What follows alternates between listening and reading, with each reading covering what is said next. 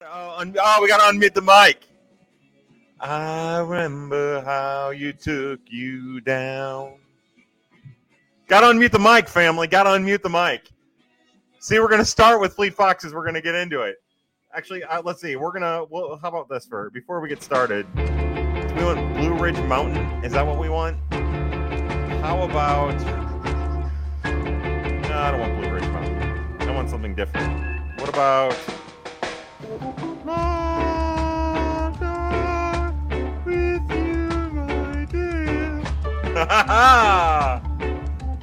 so yeah, obviously this is going to be a little bit different than what we were used to. How's everybody doing? Hey, Sheeksies, how are you? And it says yes. Look, we've got 11 people in here. Pat hasn't started yet. Brett Stillman says Masyn Winn has been chosen. Let's get naked. Come down to the mountain. You have been gone too long.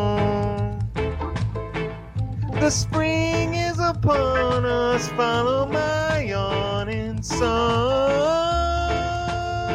Ah, settle down with me by the fire of my yearn. Hey, Jacob, what's up, Colonel Rick? You should come back home, back from your home now. All right. So now we got to do this whole thing. We're gonna we'll stop that right there, right? Uh, I've got to go to the whole fucking this whole fucking thing here on the Twitter where I gotta I gotta serenade me, daddy. They say. All right, so we have to pretend like this didn't happen, just like at the end there of uh, of Prospects After Dark when I usually do something ridiculous. Uh, so we got to go to this whole as you people on YouTube, as my fans on as a family on YouTube. Uh, as I'm going to keep Jacobs, yo, it's Cardinals. It's a pleasure. I'm going to pretend like we didn't read this. I got to go to the stupid Twitter nonsense here, and I've got to press this stupid thing here, and I've got to press this stupid button, and then I got to say something like uh, on the with the thing. You got to say, uh, uh, how about it? Uh, blah blah blah. Prospects. Blah blah blah. After. Blah blah blah. Uh, how about shirts? Optional. Slutty. Sluttiness. Slut ones. Sluttiness. Mandatory. Just like those sexy cardinal boy horrors. Let's talk it over. A Couple exclamation marks. All right, so here in a second, we're going to start all over uh, Prospects After Dark family. You should come back home, back on your own now. All right, so uh, how do I do this? I've never, I've never done it like this. Um, that's what, that's what she said. Ah, yeah. Cardinals gifts tweets out prospects after dark. Uh, let me, let me tweet, let me DM gifts. We finna start, love, and uh, you say so. We say ho. Um, anyway, so when Gift says it's time to go, oh hey, there's Gift. He's in here. All right, so um, hold on. We got you got to do that. I fucked that up. All right, starting over. We're gonna start over. Good evening, everybody, and welcome to another episode of Prospects After Dark. I am your host. I am Kyle Reis on this Wednesday, um, February 15th. Is that what it is? February 15th, 2023. Uh, thank you, everybody, for being here for Prospects After Dark. I see that people are starting to join on Twitter Live. I will remind you that your best viewing option on Twitter is to not be on Twitter. It's to go straight to YouTube Live. I'm going to retweet that out thanks to the lovely and talented Cardinals gifts.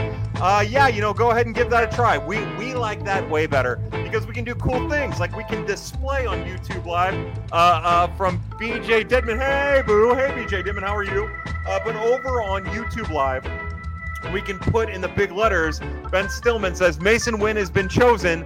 Let's get naked. Yeah, and you know that's really awesome. Like uh I believe it was Mike Claiborne was fortunate enough to have the little camera with the little television and then see that moment where Ozzie Smith got to meet Masyn Winn and Um, it, it, was tweeted out from Michael Claiborne. Go ahead and check that out. You know, I don't want to steal some of that thunder, but uh, it was a really awesome moment with uh, that had a little sentimentality for for Masyn Winn, where he got to meet Ozzie Smith for the first time, and I'm glad it got captured. You know, uh, we all know Ozzie's a class act, and in the next decade, we'll come to find out just how much of a class act Masyn Winn is.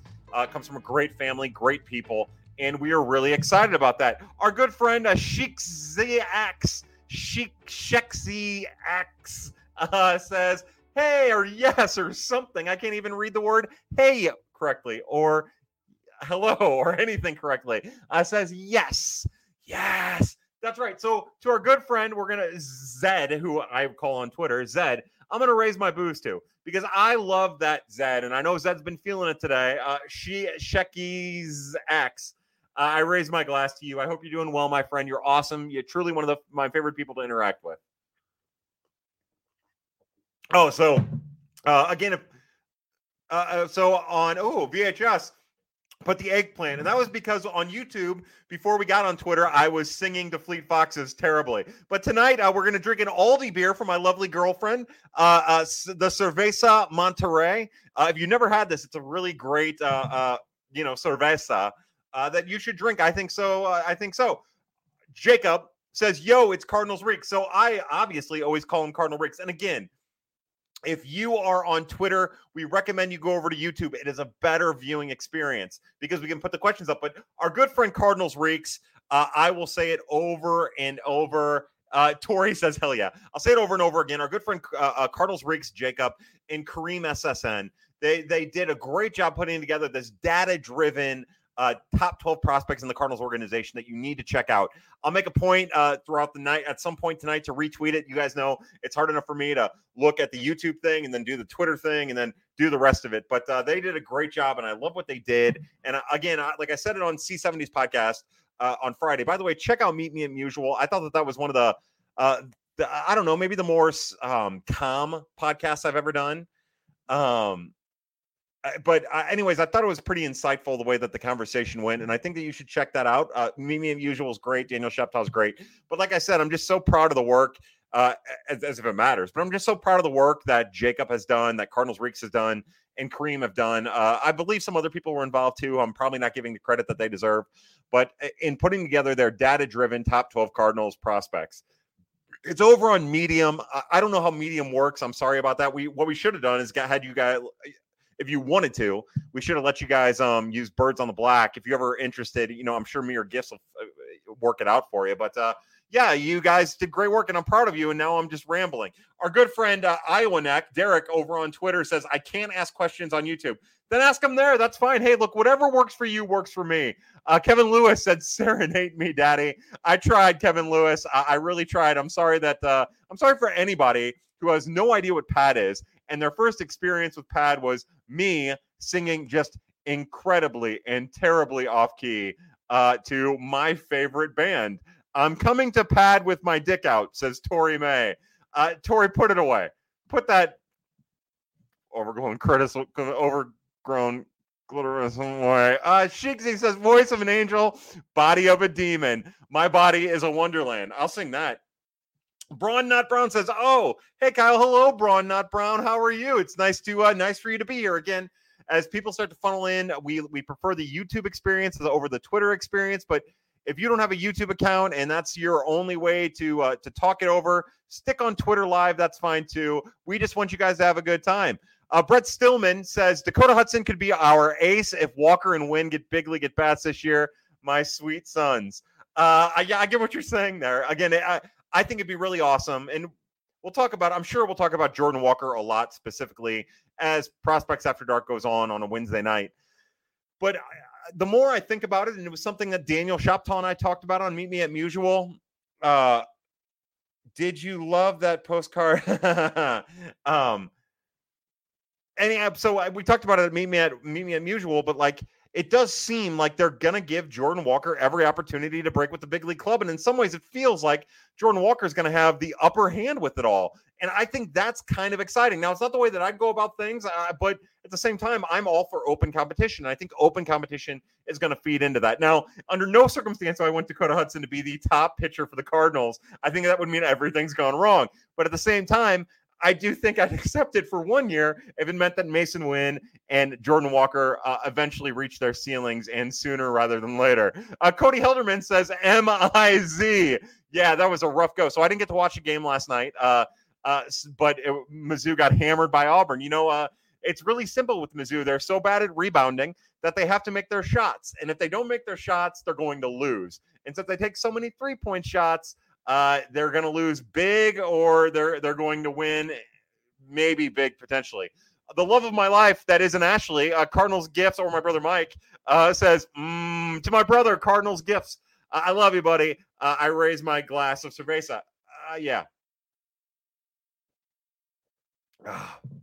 Hey, Mitch Kitchens. What's up, Mitch? How are you, sir? Good evening from South Alabama to our South Alabama family. Again, I've got two El Monterey's here, or Cerveza Monterey. I'm going to raise my glass to them. It's been a big couple of weeks for uh, for the Kitchens family and uh, to to everybody involved in that celebration over these last couple of weeks. All right, Caleb Noble is going to ask us a real question over on YouTube. And he says, Did you see Oli's comments on Gorman and what do you think of his swing adjustments uh, were need to be? You know, we we've seen Nolan Gorman get out front a lot. And I think that's part of the reason why he struggles with fastballs. You know, fastballs up because he's kind of out in front. Now, remember when you're talking about uh, these comments that are early in camp, they mean nothing to me. And again, it's exciting. And Oli Marmol's one to be as straightforward and as honest as possible from a manager. But we're talking about the first day in in camp, so I'm not going to buy much into it. You know, from the side angle, it, it looked like he was his weight was back more, but swing adjustments aside, it's an approach issue with him. So we just like it's just like with with Paul DeJong. It's a little different because Gorman's better than DeJong, but it's kind of the same thing where sure you can make all these mechanical adjustments that you want but when it's in your mind when the adjustment is a mental issue is a, a mental adjustment as much as it is a swing adjustment you can tweak your swing to help uh, um, to help work out some of those those mental kinks but when it's an approach issue more than it is an actual swing issue i don't think i don't think it matters that much and again this is the his first it's a, you know they've seen his swing because they've all been down there or whatever but like let's not get carried away. Uh, let's see how it develops. Let's see how it keeps developing. Over on Twitter, our good friend Derek says Moises Gomez looks like he is all man. He is all man. He's big and strong and bulky and he's thick, thicky, thicky, thick girl. Uh, Braun Not Brown says, did, did you move? Sorry, it's been a while for me. The latter you do, uh, the the later you do these, the better.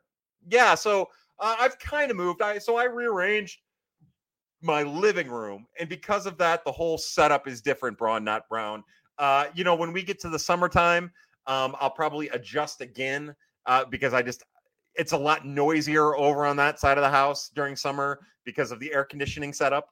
Uh, so I'll probably adjust so that there's less noise. But yeah, look, it's a little bit different than how it's been over on tw- uh, YouTube, YouTube Live. Our good friend Kareem, who we just talked about a second ago, said, "Sup, Kyle? Sup, Kareem? How are you, bud?" Uh, again, Kareem and Cardinals Reeks they have over on Medium, they have uh, the top 12 Cardinals uh, prospects, data driven, heavily data driven, and it's fantastic. It's wonderful. Cannot support them and uh, promote them enough. I'm they they do great work. Uh, and you should check that out again. So at some point tonight or tomorrow, I'll make a point to retweet it again. Uh, I have it linked in all of my Dirty 50 articles or posts. I don't like to call them articles because that would mean that I have writing talent. And I'm a journalist, which I do not have writing talent, and I am not a journalist. Uh, so check that out. We'll uh, over at the Dirty Fifty posts, and, and you can uh, you can read them and, and read their stuff because it's awesome. Cody Helderman says it's baseball season. That's right, Cody. To pitchers and catchers reporting, uh, to the World Baseball Classic, to spring training and opportunities, to Masyn Winn and Ozzie Smith having a little powwow and what that means for the Winn family. Uh, we raise, so I do have a little bourbon tonight, just a little bit. This is uh, some uh, Woodford Reserve Double Oaked. So this will this particular booze, this particular little toast, which I'm going to take very slowly, goes to Tom Ackerman as well. To the KMOX family, Matt Pauley, uh, uh, um, uh, podcast Sports Open Line. Once you're done with this, mm. man, I love that. Okay, so over on YouTube, we got a, a pretty aggressive uh, uh, Twitter conversation uh, going on here. Uh, Kev H says, "What's your take on Moises Gomez?" Yeah, we talked about Moises Gomez quite a bit, Kev H. Uh, not on this episode of Paz, but Pat. But yeah, look, he's going to swing a lot, he's going to miss a lot, and he's going to make a lot of hard contact. You know, uh, in my mind, I think when you're talking about him at the plate, you're probably talking about a ceiling of something similar to Adolis Garcia. And I hate to keep beating that because I think it removes some of the nuances and differences of the both of the two. But I really think that like if everything goes right for Moises Gomez, that's something similar to what you're going to see. Now in the field, he's he's very much more raw. Uh, we've seen him get picked off at bases. We've seen him make some bad base running decisions, make some poor mental errors out in the outfield. You know, uh, so it's just a matter of what he does with the at bats that he gets. You know, we've talked about it too that we would think that he's going to be in a battle for a lot of DH outfield at bats uh, with with Juan Yepez as we enter spring training. Now, for me, it'll be Yepez over Gomez all day of the week because I I like the whole batting profile of Juan Yepez, the hitting profile more than I like Gomez. But Moises Gomez is going to get some really important at bats for the St. Louis Cardinals. Now, what he'll do with those at bats, it's tough. When you're talking about a guy who swings and misses as much as Gomez does, you just never really know what that's going to mean. Uh, what I think it's going to mean is that if he's given enough of a run, and this is why with guys like Moises Gomez, I'm always quick to say, I don't know if it'll happen in the Cardinals organization because the Cardinals are kind of win now, right? Like Jag, Adolis Garcia goes to Texas when Texas is kind of shitty. They need outfielders. And he gets a chance to work out some of the kinks over 200 at bats before he starts hitting a lot of home runs. And that might happen with Moises Gomez. He might not run into the power right away. You know, the big thing for him is not extending his swing. He's so big and strong that he can make a lot of contact, and that's where all the hard hit comes from. Just his his pure strength. So it's a matter of him being patient, staying within himself, and doing what he can within an at bat without extending out. We saw him do that at the beginning of his time in Memphis. He was getting chase happy. He was going after everything, trying to do damage. And if he does that at the major league level, when he eventually gets a major league debut, then it's going to create a hole for him that he might not be able to dig himself out and, and probably won't be able to dig himself out in the Cardinals organization because they have so many other viable options uh, uh, present. But, you know, all of those guys, Burleson, Yepez, uh, they're gonna uh, Gorman probably uh, Gomez. They're going to have to make do with limited at bats. Now this this spring, we know that they're going to get a ton of at bats because the World Baseball Classic. Blah blah blah blah blah blah blah. But they're going to have to do the most that they can with as few at bats as possible. Over on YouTube, David Watts says, "What's do what do you see the Cardinals doing with pitchers like Connor Thomas and Jake Walsh this year? I like both of them, but don't see as don't see as much about them. Yeah, look, uh, over again on uh, the podcast that we did with uh, C70. Uh, meet me at Mutual on Friday. By the way, we miss Alan. I love Alan Medlock. I hope everything's going well with the Tulsa baseball, the Tulsa High School baseball program. Love that kid. Uh, I love love Alan. He's an awesome guy. But uh, we talked about Jake Walsh a little bit. I maintain that Jake Walsh has every chance to be. Uh, he should get every chance to win a spot out of the bullpen in spring if he's healthy, which he is, then that's a dynamic arm. And that might mean he gets option back and forth a couple different times between the majors and the minors. Uh, but you know, that's the type of depth that good bullpens are built on top of. I think I think by the time we get to September, if he's healthy, he's going to be playing a prominent role in the bullpen. You know, we we know how volatile the, the bullpen is uh, at a major league level. So that's what I'm saying. That's what I believe. Uh, now, Connor Thomas is different. I would suspect that Connor Thomas will be in the Zach Thompson role uh, in 2023 that Thompson was in 2022. I think you're going to see him kind of be a swing guy. He might get his first taste as a bullpen option. I think that he might get a couple starts here and there. I know Thompson only got one start, I think, but he might get a couple starts here and there. Uh, he doesn't throw with that velocity, so he's probably. Uh, you know, uh, we'll see what kind of varying success he has, but he also has better command than Thompson has. So he's not going to be a high throttle left-handed reliever, high octane, high throttle left-handed reliever. But there is a spot for Connor Thomas in that bullpen, especially with as open of a competition as that appears to be. So uh, yeah, like that's that's my thoughts. Look, the, they're all depth. Now, personally, I'm just like everybody else. I wish the Cardinals had something that was just a little bit more sure, a little bit more veteran on the left side of the bullpen. And while I am bullish on JoJo Romero and Connor Thomas, and uh, appropriately bullish on Packy Naughton. And I love Zach Thompson. I think JoJo, uh, JoJo, and I think Thompson. Uh, I think the two of those guys could be a really solid left-handed pairing. I am not bullish on Genesis Cabrera. He's going to have to show me something for me to be bullish. The Cardinals tried to jam him down our throats in September, and luckily he blew up before he got there because it would have been terrible at the major league level. Uh, but that's they both both Walsh and Thomas will have a chance to make a major league impact in 2023, and we'll see in what in what capacity for for Walsh. It'll definitely be in a bullpen r- role, and for Thomas, it'll be opportunity driven uh, more so than it will be be anything else. That that's just my thought. Over on uh, Twitter, Braun Not Brown says, in order for Hudson to be an ace, he'd have to realize working ahead in the count is a good thing. Yeah, that's a big thing. That's a big thing. I need some water. I'm choking on something. Oh, Jesus. I'm already going too fast. Avatar Dan says, Did you see the video of Winn and Ozzie meeting? Yeah, yeah, we talked about that uh, a little bit. It was really awesome. I loved it. You know, uh, Winn talked about it. His stepdad loves Ozzie, all that. Really awesome. You know, uh, these are the moments why we love being Cardinal fans, right? These, this is the tradition. This is the history. This is the past meeting the future. And even if it is just a 50 second clip on a backfield uh, at Roger Dean Stadium in the middle of February, it is the right type of sentiment to warm the cold winter heart of a Cardinals baseball fan.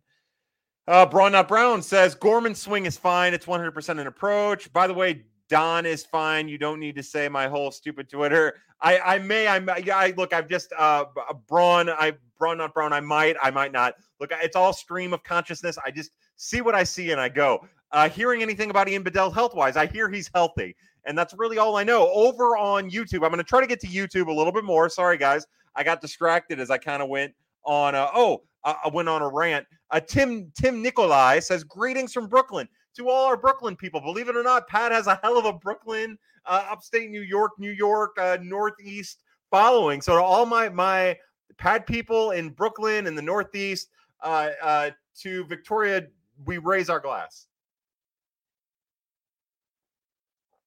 Oh boy, we're going to go through some booze tonight, aren't we? Hey, over on Twitter, uh, our good friend who we love, Troy Poole says, "Hey, buddy, we're curious about who you think the catcher will be in Peoria this season." Thanks. Yeah, look, I think that there's a really good chance that you're going to get the the the dynamic duo of Leonardo Bernal and Jimmy Crooks. I think that makes the most sense to me. That's going to be the most exciting catcher tandem in the system, and that includes you know Ivan Rod or Herrera up at AAA with Pedro Pages. Uh, we'll see what happens with Nick Raposo. You know, he's third year at Springfield more than likely. Um, yeah, that's my thought. Look, uh, I don't think Bernal is going to go back to Palm Beach, and I don't think Crooks is going to go back to Palm Beach. And because they have kind of a jam of catchers up at the top level, Aaron Antonini, we didn't even talk about. Uh, I think that that's that's probably the most likely scenario. Uh, by the way, I, if if you say we were wondering, I'm going to raise. Uh, I'll raise my water to Zach now for those of you who don't know, Troy Poole is an awesome guy, one of our Peoria people, Peoria area people, uh, who we love. And Troy has a son named Zach, and Zach is killing it. Uh, he's an athlete. He's a big kid. He's wrestling. He's winning wrestling matches. He's learning in the process. Uh, a hog mauling on the on the line in football. Learning and getting better and getting better. He's a great kid who I've had the pleasure of meeting in person. The whole Poole family, you guys are awesome. Uh, Zach, my man, my buddy, I've, I to you, bud. I I wish you the best. I'm so proud of you as somebody who doesn't really know you all that well, but hey, to you, man, like keep it up. Keep getting, keep doing the school. Keep getting good grades in school. Keep doing what you're doing. Keep learning. Keep getting better, bud. To you. Couldn't be happier. Couldn't be more proud of you. Over on YouTube, Cards Cookie says, Kyle, cheers, friends. To you, Cards Cookie. Welcome to Prospect After Dark.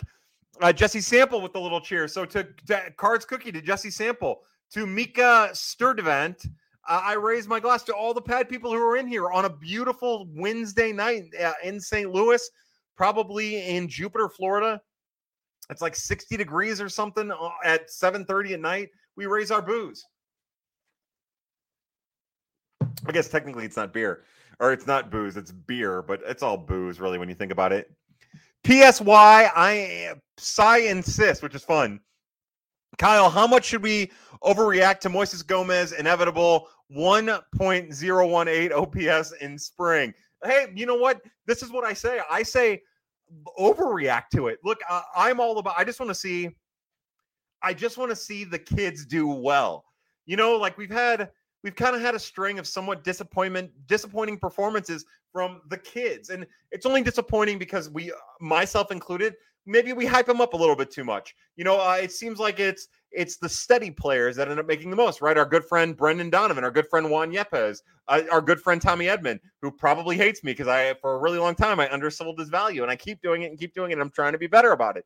Uh, but uh, and I need to start appreciating Tommy Edman more than just having all of those big, huge dicks.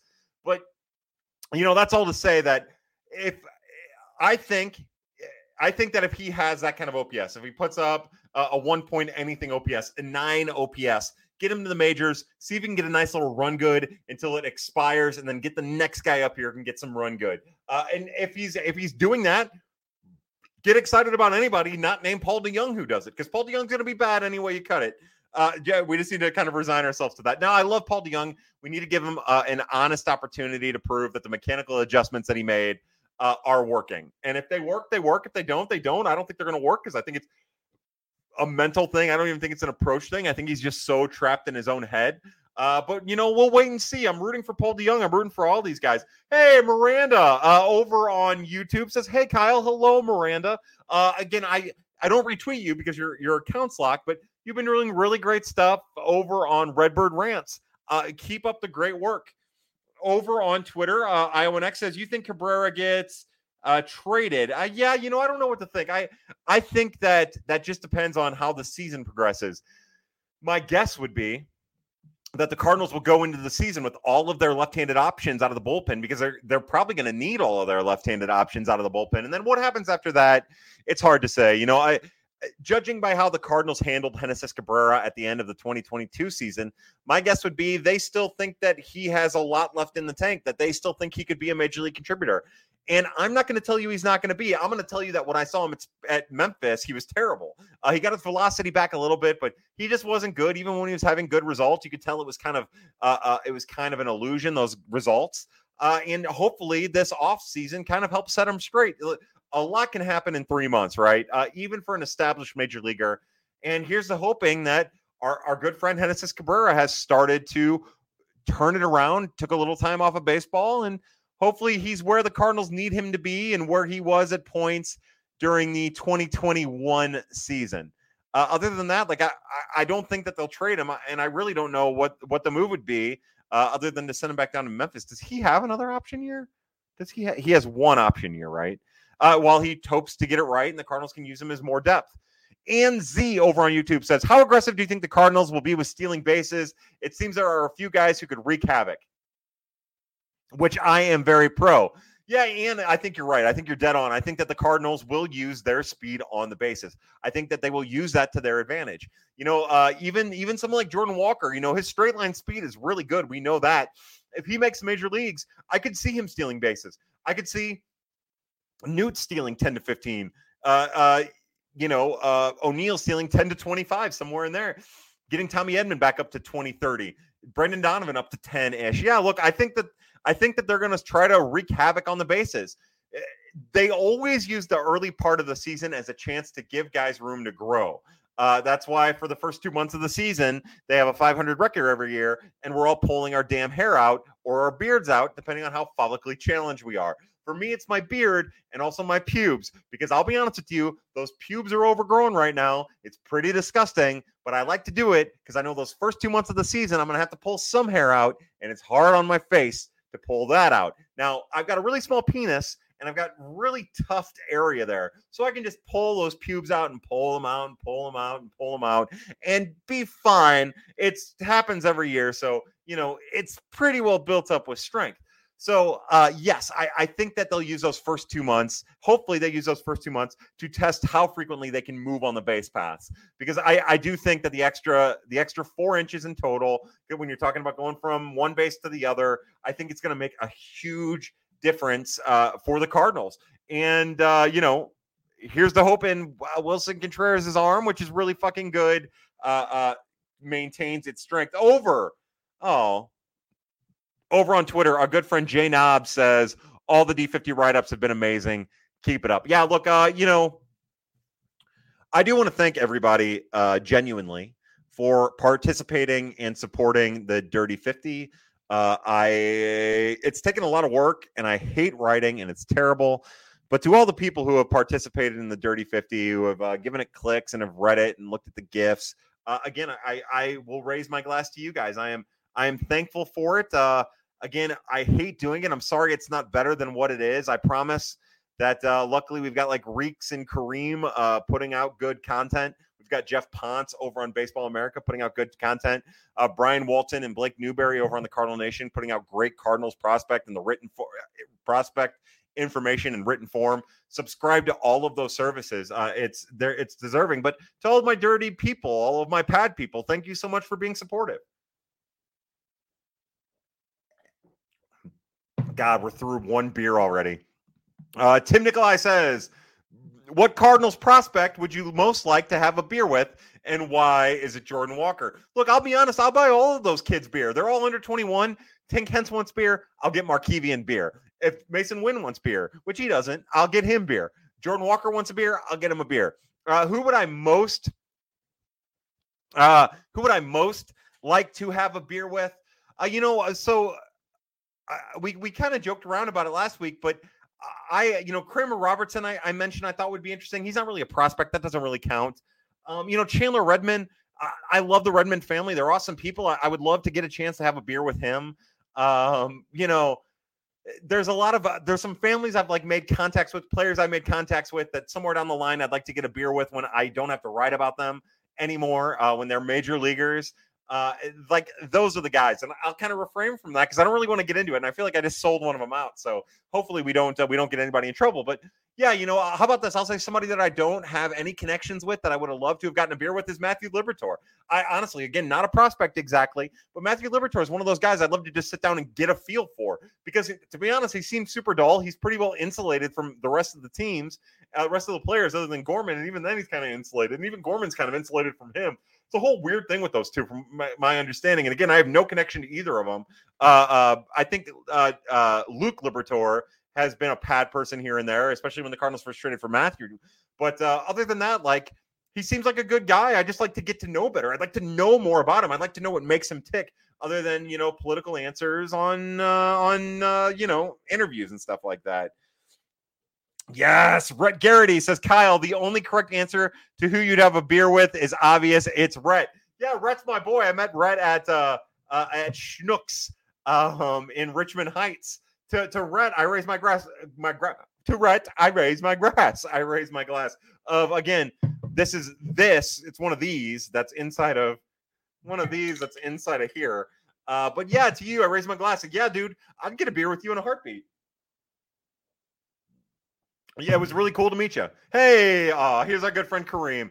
Kareem says, Kyle, I just finished reading all your write ups. Incredible job. I didn't have the patience to read one a day. Hey, look, uh, Kareem, I appreciate it, man. Again, uh, I, I'm not just saying this, you know, like I mean this. I'm not just saying this. And I hope that's it's coming through this way, not just to you, but to the people who have heard me say it. Like, you guys rocked. You rocked that data driven uh, top 12 prospects and it was awesome. And again, like I'm just so proud of you guys. You should be proud of yourselves. I'm just so proud of you. I think what you're doing is high caliber. And again, thank you, thank you for being in here and talking it out, and uh, you know, being kind of a sounding board for me a little bit here and there, and you know, pushing me and like I I feel like I need to be better for you and for you guys, for everybody in Pad, and for the whole audience. And you guys help push that.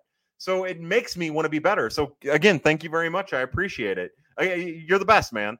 VHS says, who would Walker get the upper hand on for a roster spot? Because if he's not starting, what's the point? Yeah, so I think I think it'll just be what happens in spring. I know that that sounds crazy, but I think that there's a real chance that the Cardinals will give him every option, which means that does that mean Tyler O'Neill ends up getting platoon options if if he doesn't look like Tyler O'Neill? Yeah, like I do think that's what will happen. I know it's crazy. I think the same thing will go with Dylan Carlson. I think it's part of the reason.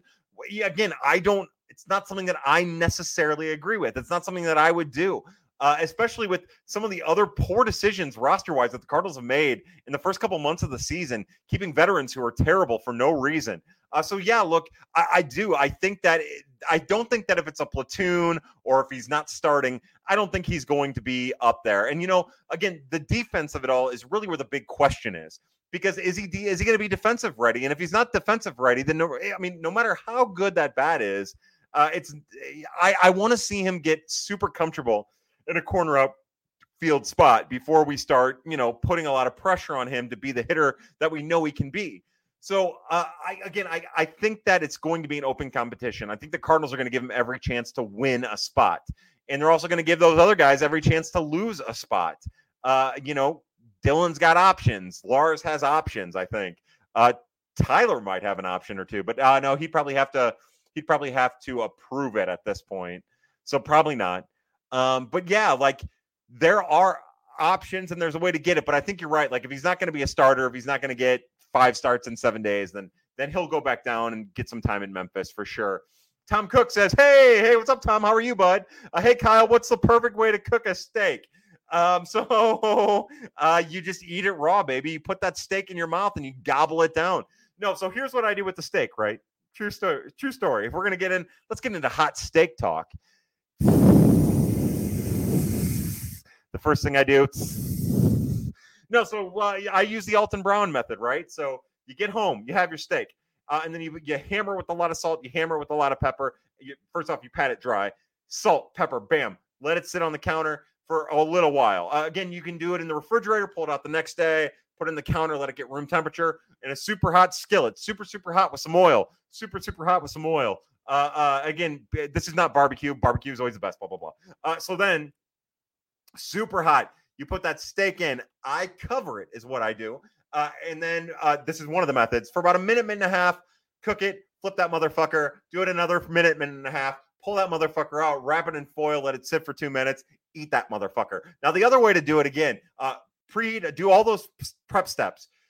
Oven, 450, 500, whichever one you choose. It's up to you. I don't really care. Uh, uh, uh 500. Then you do the steak in the pan, put the steak in the pan, put that motherfucker right in the oven, cook that motherfucker for about five ish minutes, pull that motherfucker out, take that steak, wrap it in foil, two to five minutes to rest, eat that motherfucker. That's how you cook a steak. Uh, I think. I don't really know. Look, I'm going to be honest. I would eat any steak raw because I, I like meat. Uh, not to upset vegetarians, who I really do not mean to upset in any way. Uh, to each their own in their own lifestyle is what I say. Uh, uh, and honestly, I messed around with being a vegetarian for a while, and all I did was eat sugar. So that's why I'm back to eating meat and also fat as fuck. Brett Stillman says, How much of a help will the new spring facility be going forward? Yeah, you know, uh, it's hard for me to say. I don't, I can only speculate that it will be a big help. I can only trust what the organization is saying, what the front office is saying. I know from talking to some of those kids at Palm Beach that they don't really like the facility all that much. So I think that that would it would help brighten spirits a little bit. Get any more room is better room, especially you know when you have a 90 minor leaguers down there uh, or whatever. So yeah, I, th- I, think it'll help, but you know, it's all a selling point. Is all that any of that is uh, really. Um, I I think it'll be a beautiful sight to behold when it's finally done, and hopefully uh, it's everything the Cardinals hope it can be. Our good friend Matt Stromer says, "Hey Kyle, go Cards! How about those terrible spring training hats?" Yeah, you know, honestly, I have, I, even though I watched a lot of video today, I didn't really pay attention to them. I, I, think that what I would like, so I like the Angry Bird, right? It's the Angry Bird. Am I wrong about that? The fucking, the bird with the pitching, the starter who's on the stretch, uh, uh coming out of the stretch rather, who, yeah, like uh, that, that bird, like I like that bird. What I would like is I would like that bird, that red bird on the navy hat or a gray hat or something, something a little off, something a little different for spring training instead of the red on red. I don't like that. I do like the spring training logo. I think that that's pretty good. Uh, Matt Stromer says, bring back a link for jersey. And you know what, Matt? You're 100% right. Everybody stay right there. Oh, God. Oh, my God. Oh, my God. Ba-ba-ba. Ba-ba-ba. Great to Matt Stromer. We raise our beer. Good call, Matt.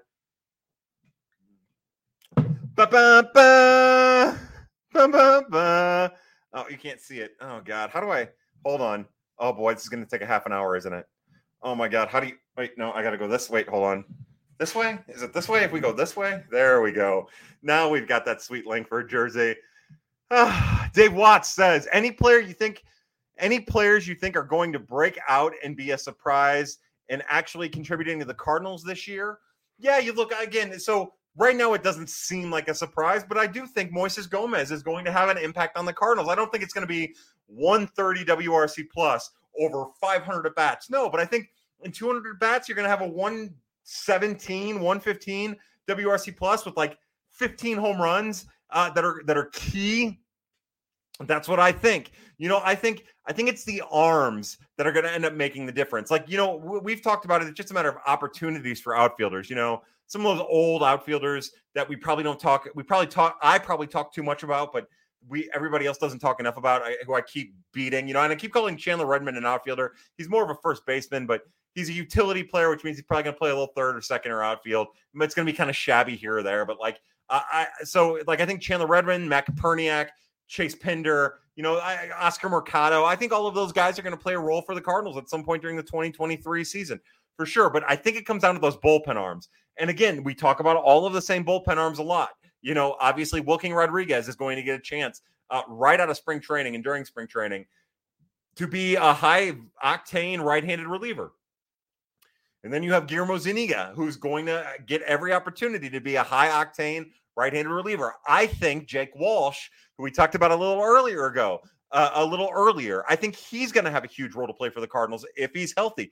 That fastball, curveball with a little bit of slider uh, uh, here and there. I think that's. I think he's major league ready, and the only thing that uh, holds him back is his health. I think he's going to play a huge role um, if he's healthy, if he can stay healthy.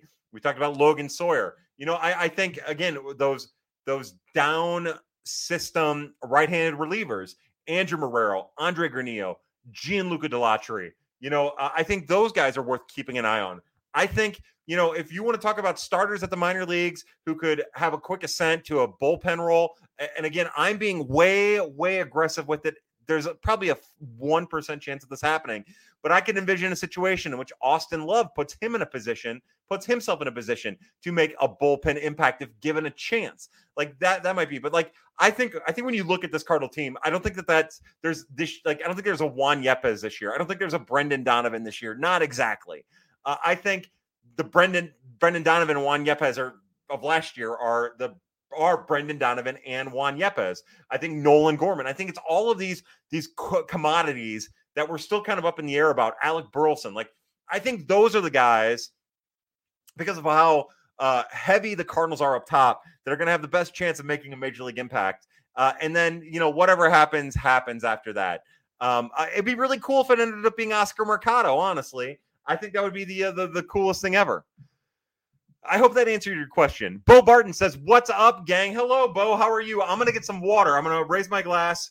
Uh, uh, I'm gonna raise my glass of water. Man, I hammered that beer, and for whatever reason, I got cotton mouth like a dickhead. Uh, Alex Foster says pine tar or asphalt tar. Uh, you know, Alex Foster, uh, I'm I'm 100% dirty, dirty asphalt. It's the only thing I have. It's it's all I know is that dirty, dirty asphalt. Some of that prime, as it were. Uh, that's all I know. Okay, so our good friend Clayton Pidcock, This was a half an hour ago. I'm sorry for taking so long to get to this. Uh, I, I'm sorry for taking so long to get to this. Uh, again, we're about a half an hour behind. I promise uh, we get to every question on Prospect After Dark, every comment. Uh, our good friend Clayton, father of Cameron, we love the Pidcock, says, worried about Bally's bankruptcy and your three figure play by play, three figure play by play contract. I'm definitely interested in the Bally bankruptcy thing. I cannot wait to see how this plays out. You know, I still don't think that we have a full grasp of exactly what's going on with the Cardinals ownership stake in in the Bally product and how that all works for them. If Bally goes bankrupt, can't make a payment, and all of those feeds go through MLB TV, like and how that works. Uh, how you know that's going to be the most fascinating thing. I am I am worried about how this all plays out for the Cardinals in the long run, uh, and I can't I really can't wait to see how the next you know month goes. You know, today the Cardinals released their ball the Bally release, not the Cardinals released their spring television schedule. And I thought this is fascinating to me too. I don't even know what to make of this. So uh, yeah, it's going to be it's going to be really incredible to watch that all play out. What it means for the Cardinals because you know, I don't think there aren't a whole lot of teams that have the ownership stake in their RSN the way that the Cardinals do. So I don't really know how that's all going to work out. I wish I had more information. And yeah, like I was hoping to collect my $100 paycheck from them, and it doesn't look like I'm going to get that now. Uh, Jesse, we need Jesse. We need to cook. Says the Adolis Garcia trade isn't criticized enough. Yeah, you know, uh, the re- let me tell you why I think it's not criticized enough, and also why it's probably criticized appropriately, which is hardly ever. It's because look, they traded him for cash, right? To the Rangers. And then the Rangers made him available to everybody on waivers, every team, and every team passed on him. And at that point, to me, that nullifies some of the Cardinals' um, blame on that end. You know, when when all you have to do is pick a league minimum player up and put him on your 40 man, and no one takes that, then then that's that like that's an absolving. That's like you've been forgiven for your sins in my book. Now, again, not to beat up on past managers, but to me, the blame for the Adolis Garcia trade goes to Mike Shildt, who had no idea how to manage a 26 or 25 man roster and who cost the Cardinals uh, an opportunity to see better players while sticking instead of sticking with veteran he cost the Cardinals a chance to see, uh, honestly, Adolis Garcia and Randy Arozarena by sticking with hitters and outfielders who were hitting sub 200 in September, right? Uh, Ozuna was hitting sub 200. Fowler was hitting sub 200. De- uh, Harrison Bader hitting like 200 ish, right about there in September of 2019. And because of that, we never saw Randy Arozarena. He got like four bats and they were all good hits. And it, but Mike Shildt's inability to manage a full roster fucked the Cardinals out of that trade. And at that point, Adolis Garcia seemed like depth. Uh, you know, we saw uh, uh, Matheny do it with uh, Aledmys Diaz too. Like that, because these guys don't fit in with a certain mold or a certain mind frame within the manager's system, they get kind of fucked. And because of that, Cardinals fans get fucked. Uh, so to me, it's not like the criticism of the trade doesn't go to the Cardinals front office. I hate to be that way. It was all right. We've got all this outfield depth. Uh, and Adolis Garcia has nobody wants to trade for Adolis Garcia. So we'll just try to get some cash in return. We'll clear a 40 man spot and we'll put one of the kids on that might have a chance with us. And then the Rangers didn't even go that far. The Rangers just said, we need to clear a 40 man spot. Let's get this motherfucker on waivers. And nobody picked him up. Uh, Miranda, hello, says, no kidding. Miranda, I'm sorry. Again, half an hour ago, as I keep rambling and rambling. Kareem says, I've been working on an article, of potential breakout candidates in the Cardinal system. Don't want to spoil the whole list, but, but Bedell and Victor Scott are a couple names on it. Yeah, you know, uh, Kareem, keep digging. I mean, you know this, but keep digging into Victor Scott. Like, so honestly, Victor Scott, there was one version of the dirty where I had Victor Scott 15th and then Pete Hansen 16 and then McGreevy 17. And I just, I feel like I owe it. And this is where I get in trouble and where I, I, I kind of did a course correct with Jimmy Crooks is with the kids and with Cooper Hjerpe, who I put second to A. Uh, like I, I just want them to get a little time in the organization before I over, um, I over commit to the hype. So I backpedaled a little bit with Victor Scott, and I think he's still kind of raw, even out in the field and with his speed. But like it's all elite. We've talked about that the potential to be consistently elite or plus plus. So yeah, look, I think you're on the right track. I love it. I love what you're doing. Uh, Nolan is not a Braun. Nolan is not a Braun. Uh, Wowzers, this is Braun. This feed is 100, 1000% better. Yeah, isn't it, uh, uh, uh, Braun? Yeah, I'm telling you, it's way, way better. Uh, let's see. We've got Kareem is putting Brett Stillman into contact uh, with uh, the, the data driven top 12. We love that. Our good friend Cardinals Gifts, who we love, says Stu is in the studio, but wants me to tell you he loves you. And then Moises Gomez has a huge mandingo dick. Yes, Stu. Look, thank you for being here, Stu. Oh no, I spilled my booze. Oh my God, what do I do on on the laptop? Uh oh boy, you guys, I don't have a. I got some bad news and I got some good news, guys. It doesn't look like I have anything to clean off the booze that I just spilled on my keyboard, but you know what that means. Oh God. All right, let's do it. Oh my god. Oh my god. So this is my only option to clean off my keyboard. So my shirt is off and I might huff this bourbon to be honest with you. We'll see how long this lasts. But yeah, so Stu, you took my shirt off, but to you, Stu, to all the birds on the block, to all the pad people. Oh my god, look at these disgusting man boobs. How did I get so chunky? Oh my god, I look so much better on the YouTube feed because you can't see my nipples on the bottom part of my stomach. Mm. Mm-mm-mm. How do I do this now? Oh my god! Put the microphone. Well, God damn it! I'm so good at what I do. David Watts says thoughts on Ivan Herrera doesn't impress me, but maybe I'm missing something. Yeah, look, uh, David Watts. I can't speak for how much of the minor leagues you've watched, But uh, I would say that uh, uh, uh, uh, you know, if you watch him in the minors, he is an impressive young man. You watch him at the major leagues, you saw small little tidbits. You didn't tidbits as I take my shirt off and basically rub my own nipples in the air. Um, you know, you saw tidbits. You didn't really get to see a whole lot of Ivan Herrera, so it's hard to exactly say that you were impressed or unimpressed. Like if you have a small a small sample of a player and you've already made up your mind about if you they impressed you or they didn't, like we have to stay more open minded because of small samples and we have to give guys a chance to impress. We can't say that they didn't impress us. We just haven't been impressed yet. Again, that's a whole uh, mind gymnastics, uh, uh, mental gymnastics. But uh, so, anyways, like what's impressive about him when he's on, he's an all contact, uh, contact to all fields hitter with surprising pop. Who uh, people again talking to pitchers in the system, they like throwing him. There's a preparedness issue there that that he needs to continue to get better. Uh, but you know, I would also I would also give you a chance at, at, finding some context because we know that catching at the major league level is incredibly hard. Uh, catching at the minor league level is incredibly hard. And it takes catchers longer to develop because of what's asked of them. And they're asked a lot. They're asked a lot. So, yeah, when a 22 year old isn't impressive in a very, very small sample size at the major leagues, I don't blame people for not quote unquote being impressed. But I would also say you got to give a catching prospect as much time as possible. And you actually have to give him a real opportunity. Now, if he wasn't ready for the opportunity or if he didn't seize his opportunity, I'm not going to get into that. I don't really know. But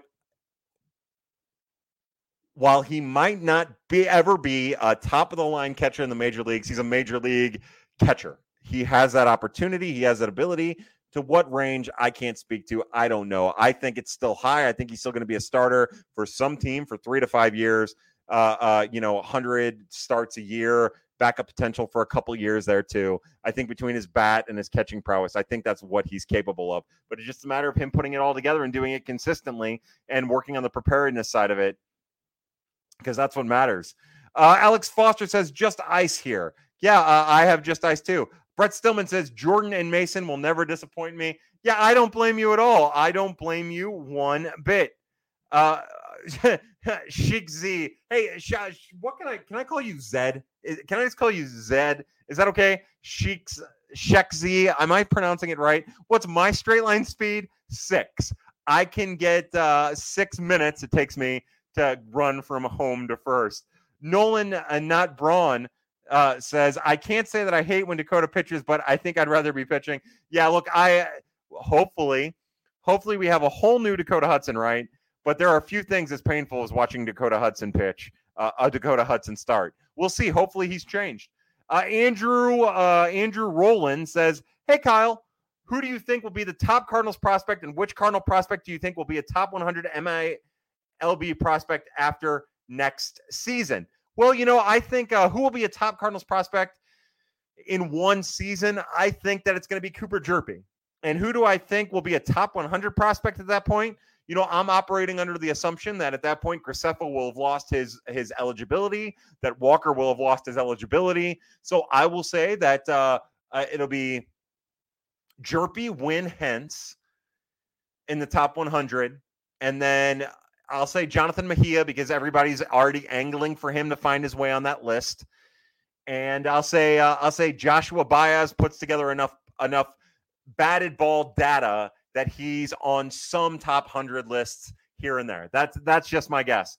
Sarah Ann says, "Hi Kyle, sorry I'm late. I came in as fast as I could. What are your thoughts on Cooper Hjerpe? Uh, my thoughts are that he's amazing, and I can't wait to see how fast he works his way through the organization. I can't see wait to see what's next for him. I can't wait to see what the Cardinals do with him, where he starts at. Uh, I can't wait to see um, what uh, how quickly he can move through the organization because that lefty is really awesome and he's fun to watch and uh, he's really exciting. And we called him Herpes on opening night uh, when the Cardinals drafted him, which is fantastic. You know, for some reason, since I took my shirt off, I'm awfully distracted, and I think it's because I'm self conscious. To be honest with you, also, because my nipples are disgusting, as is the hair on my chest and my whole body and the way I look. So I'm going to go ahead and put this shirt on, even though I wiped off booze with it, uh, and actually hope for the best. Hope it soaks into my skin faster now that it's closer to uh, my skin.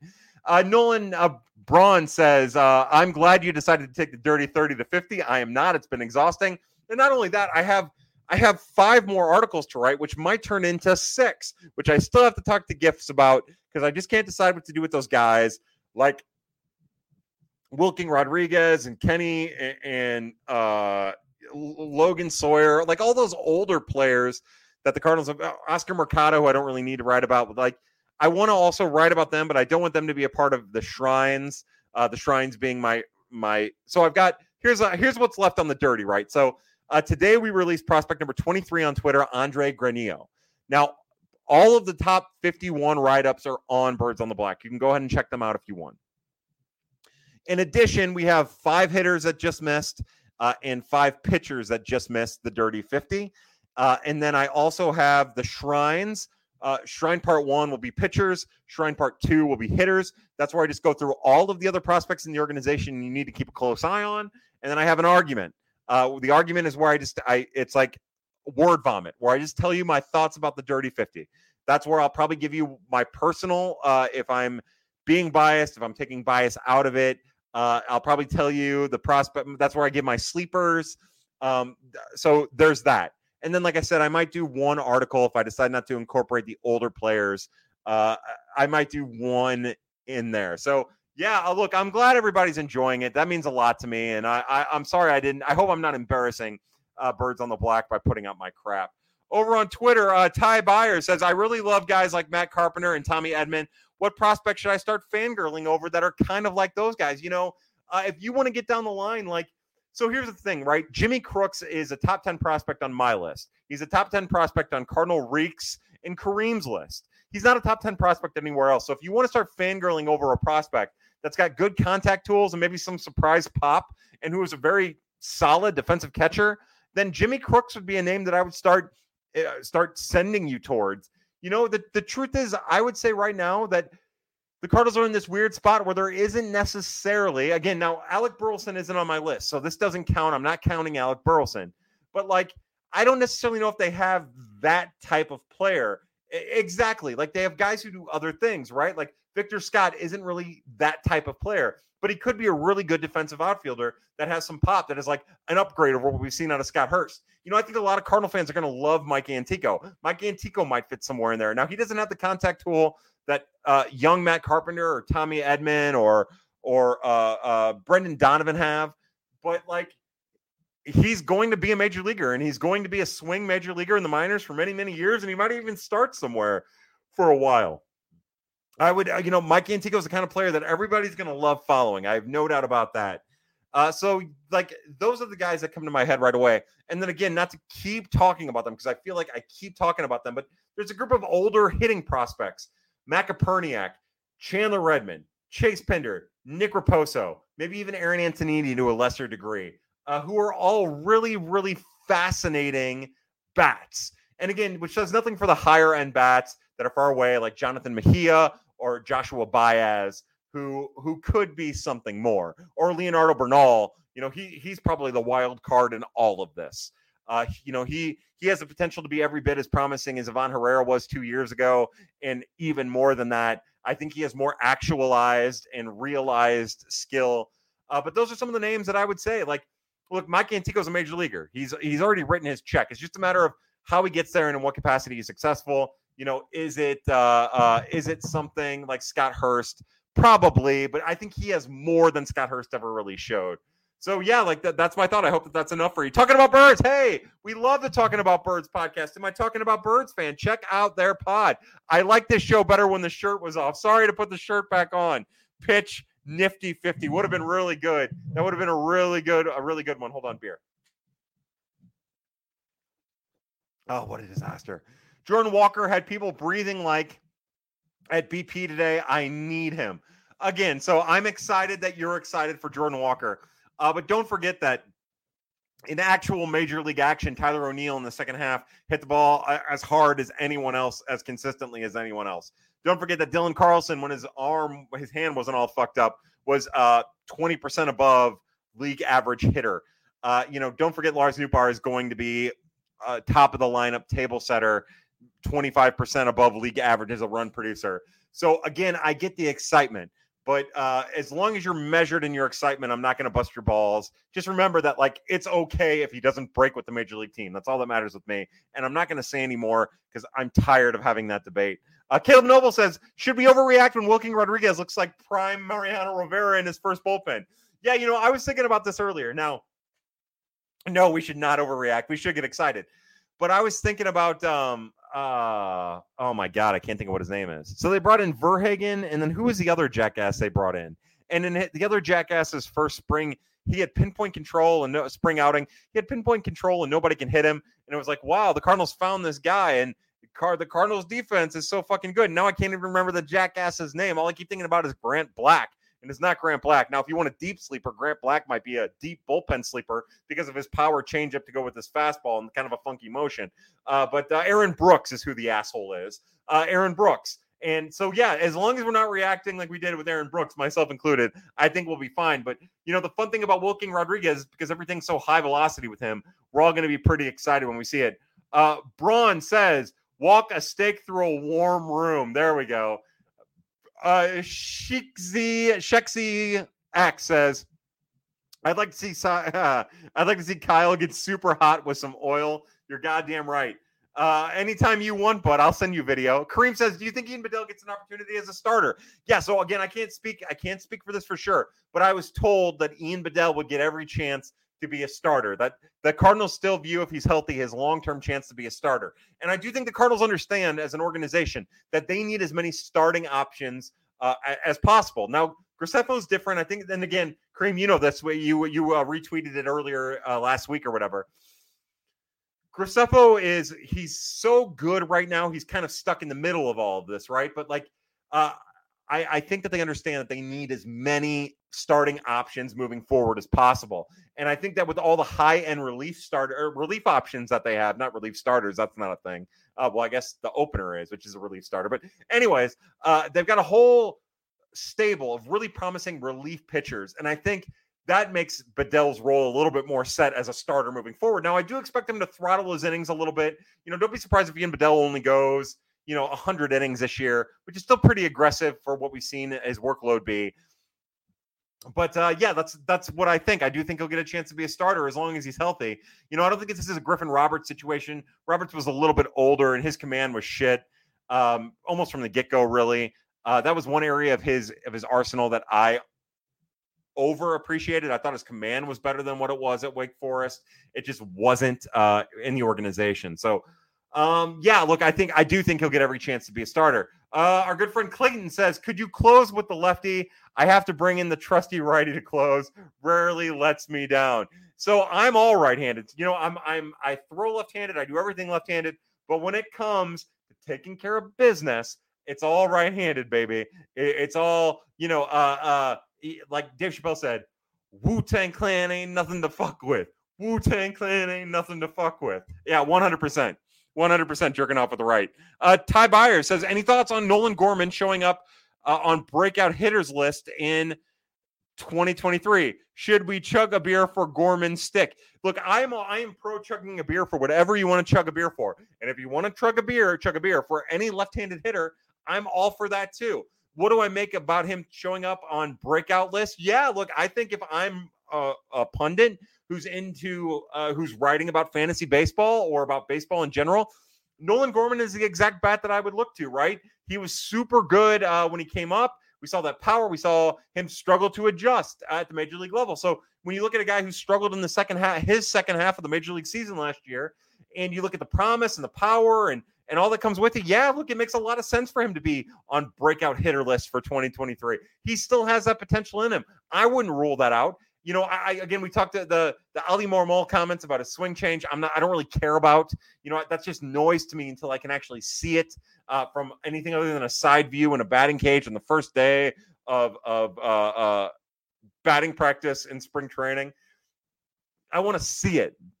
So, yeah, sure, put him on the list. I I think he's capable of it. I hope we see it. I think he can do it will it happen? No, uh, probably not. Probably not. Probably not the way that they think. Uh, this has kind of always been that gray area with Nolan Gorman. It's just a matter of how he continues to adjust. Again, it's a, it's. I believe as much as he wants to retool his swing and do all of that, it's an approach at you. uh, we'll, we'll, you know, we'll see how it all goes from there. Uh, Drew 3MR says, Kyle, you're a goddamn saint. Thank you for hosting these. Cheers. Hey, to you, I, I will go to booze. I will go to the Woodford Reserve Double Oak.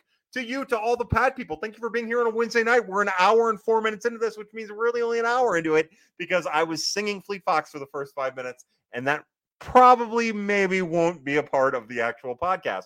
To all the people who podcast pad, you know, uh, we talk about pad live, but we have a great a great podcasting audience. To all the podcasters, I raise my glass.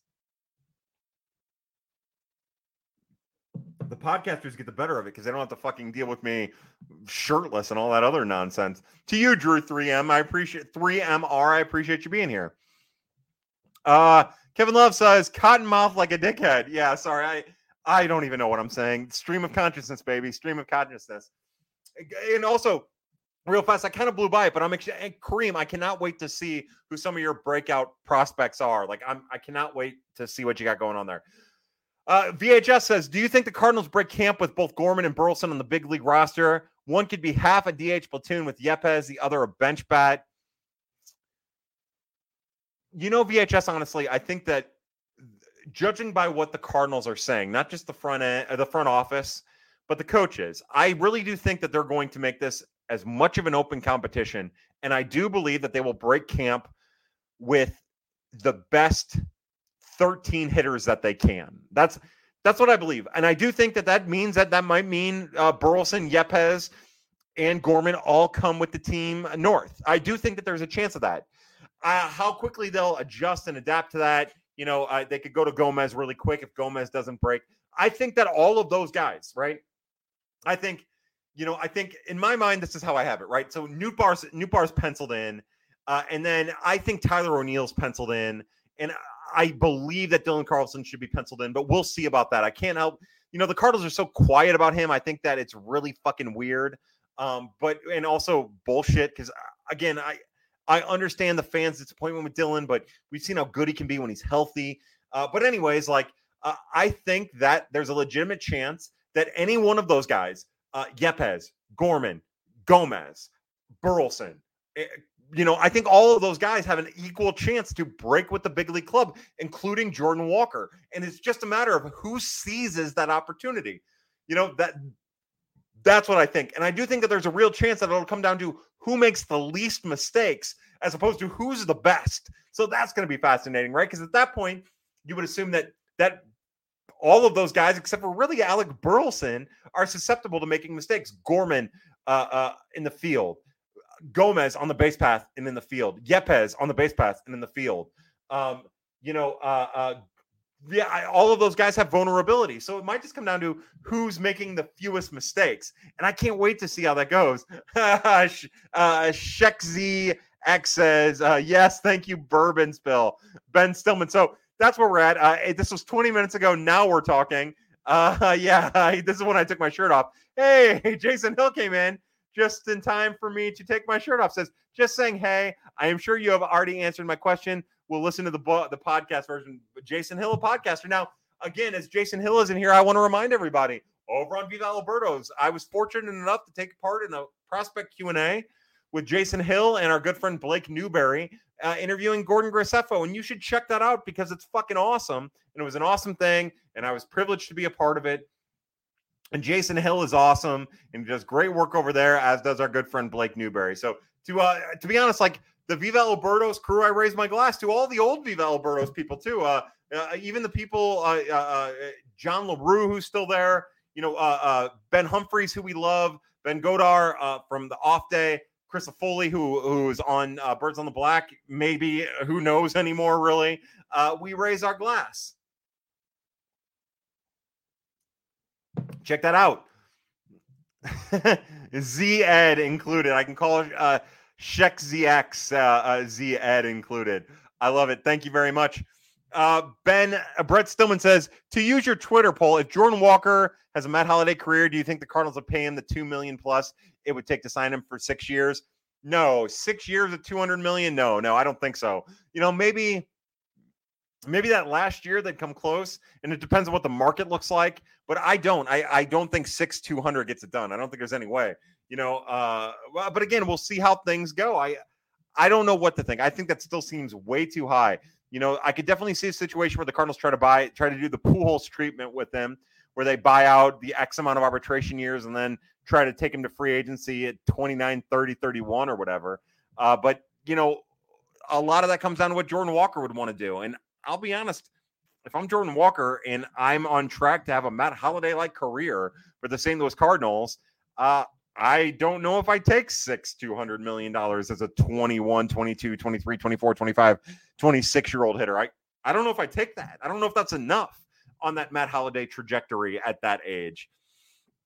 Um, over on Twitter, Ty Byler says best 13 or best 12 plus DeJong. Yeah, probably best 12 plus DeJong. That's a great point, Ty Byers. Uh, hopefully, DeJong is one of the best 13. The Luke Adam, Lucas Adams over on Twitter says, What's the name of that indie guy that signed with 0 0 ERA and nasty split? Surprised he's not an NRI. Uh, Logan Sawyer. Yeah. Uh, so Logan Sawyer is the uh, the the Frontier League, I believe, pitcher who uh, was pitching an indie ball. 27 years old. Throws a fastball in the high 90s. Uh, split finger pitcher. Throws a, I think a split change too, if I'm remembering correctly. Yeah, look, he was one of the guys that we talked about earlier, uh, the Lucas Adams. I could see him. And again, like I think sometimes, especially with the way that this camp is going to go with the World Baseball Classic. I think people maybe are a little too focused with the non-roster invitees. Look, the, the kids will be in camp. Most a lot of the, some of those kids are close to being there already, but a lot of those kids will be in camp at the beginning of March.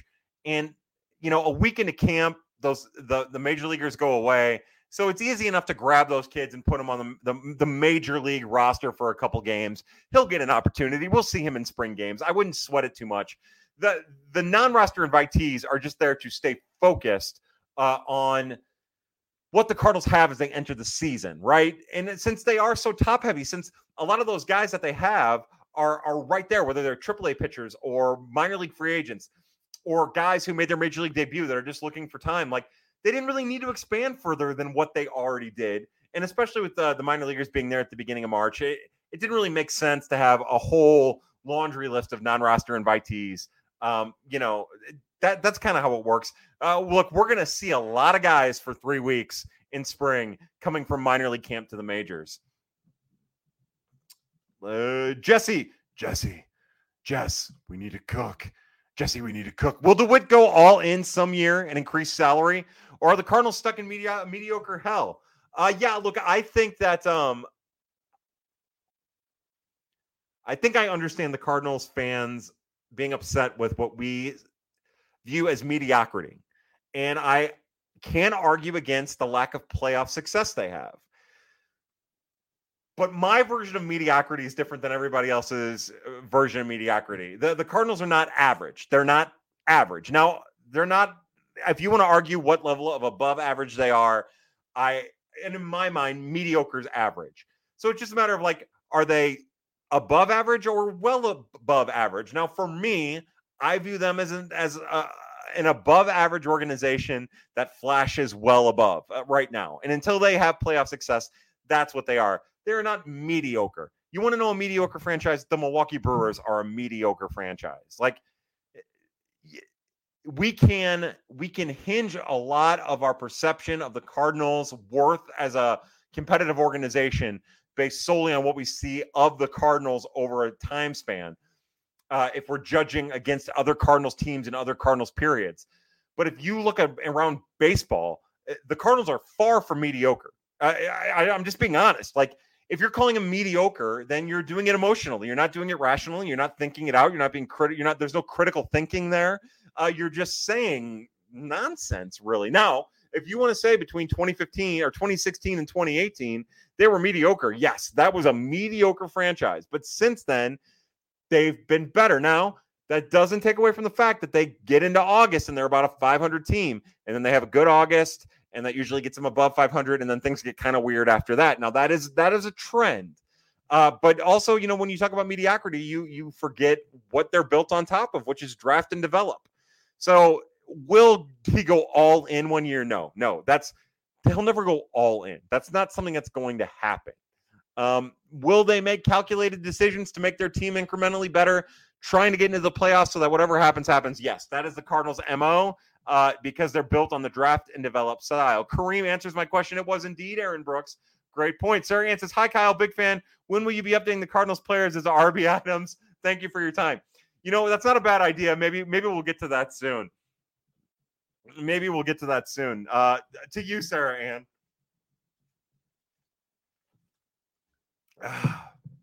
Brett Stillman says, Can we play the Driveline guys $50 million a year for exclusivity? No. No, you know, it's funny. Those Driveline guys do amazing work, right? They do amazing work, but I mean, what have they done for the Reds? And the funny thing is, to kind of show you how petty those guys are, they they turn on the Reds right away. It was, oh no, we had all of these guys on the right track, and now they're all terrible. Uh, uh, never mind, Christian Roa was never particularly good, and he, they kind of pushed the Reds to draft him, and they thought that they could develop him, and he's just fine. Like he's just he's fine. Uh, so my answer is no. I'm not interested in the driveline guys. I want the Cardinals to do it their way. I want Dusty Blake to reform the system. That's what I want. I want them to find their own guys, use their own tech to get it. And I want them to be on the cutting edge. I don't want them to go to driveline and let that ego maniac Kyle Boddy, who's just trying to sell a product, uh, uh, push his narrative. Now, again, God bless him. God, God bless him and and pushing the product and driveline being the uh, the premium name. And it's done amazing stuff for people. And I hope that that stays. But the Cardinals are not an, an ego driven organization. Um, people think Mo's an egomaniac. He isn't. He's he's got an ego for sure. But um, all of that's just to say, like, you don't inject an egomaniac uh, or an ego driven person because he's not because Kyle Boddy's not an egomaniac, but like an ego driven person who's trying to sell a product, um, a, a salesperson into an organization and expect everything to go smoothly. So yeah, here how about this? Cardinals invest fifty million dollars and make their system better than what what they do at Driveline. That's what I would like to see. Uh, let's see. Uh, says it a couple times. Caleb Noble says over on YouTube. You know, we're doing pretty good with booze, honestly. We're about an hour and 10 minutes into the actual pad proper.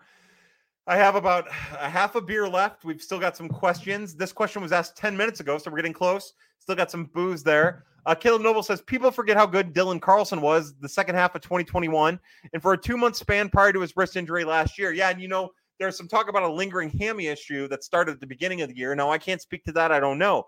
But yeah, you know, like it's just like Albert Pujols. Everybody talks about replacing Albert Pujols, uh, Albert Pujols' 2022 production but you're not really replacing Albert Pujols' 2022 production. What you're trying to do is replace his second half 2022 production because he was kind of a shitty hitter for two months and he was okay in April uh, of 2022. So again, this is where baseball like it's easy to accumulate stats and and talk about what a player was to a team, but you got to break things down. And it's just like with Tyler O'Neill. Like Tyler O'Neill at three straight opening days, he's hit a home run, but he's had terrible starts to the year for three straight three straight seasons. Goes on the IL, comes off the IL, and hits the fucking shit out of the ball. That's Tyler O'Neill. Now, that's a nuanced argument about these players. You know, it's not replace this player or find this player, just like with Dylan Carlson, as we talk about the areas in which he was effective and ineffective. What they need to do is Dylan Carlson and Tyler O'Neill, two of my favorite players with people that I love associated with them. The Carlson family, everybody knows are pad people. I would suggest that there's some O'Neill connection there too. But like, uh, all I'm saying is give these guys a chance. And you know, if they're not healthy and they lose their opportunity because of that, fine. But if we're going to lose our minds over the next shiny object, we're just going to continue to chase that shiny object in the form of the next shiny object. 24 year old kid who made his major league debut in 2020, who had 19,000 bases loaded opportunities, who didn't come through on any of them, who went chasing after changeups that he had never seen. He needs to continue to get better and make the adjustments and find that consistency. But let's not give up on him just yet. And I know people were freaking out about seeing him take right-handed swings against righties. You know, maybe maybe that becomes a more frequent thing. But just give him a chance. Is is all I'm asking. And I know that baseball seasons are long and it makes it tough because you already feel like you've given them a chance in 2021 and 2022. But remember, you know, if you can get a 13% above league average uh, with with good defense, whether it be in a corner or in center out of Dylan Carlson, like the way that he will produce those runs make him incredibly valuable. And there's a guy who could steal. I mean, talking about another guy who could steal maybe 15 bases if given if given the green light. So yeah, Caleb, you're onto something. Bo Barton says, sure seems from his comments like Mo is getting things lined up to step down in 2025 or shortly thereafter. Is it time to let Girsch cook?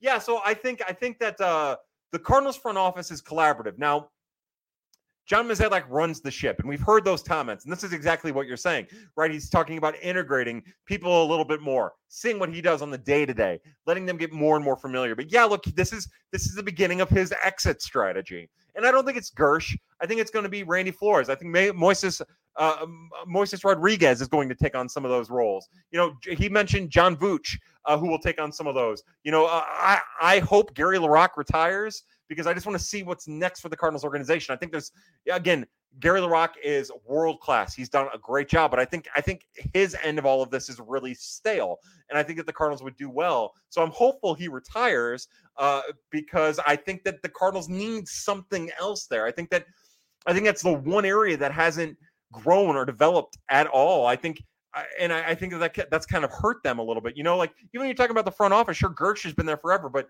uh, and so has Moises Rodriguez and Matt Slater, but like they've all had different roles and they've brought other people in, and it's like uh, Gary LaRocque has been there, and it's just too much of the same, too much of the same. So, and LaRocque has earned a nice cushy ass retirement. So again, if he sticks around, the Cardinals are in great shape. LaRocque does a great job, but like uh, I think all of these guys that we just mentioned, and then I went on that tangent about Gary LaRocque.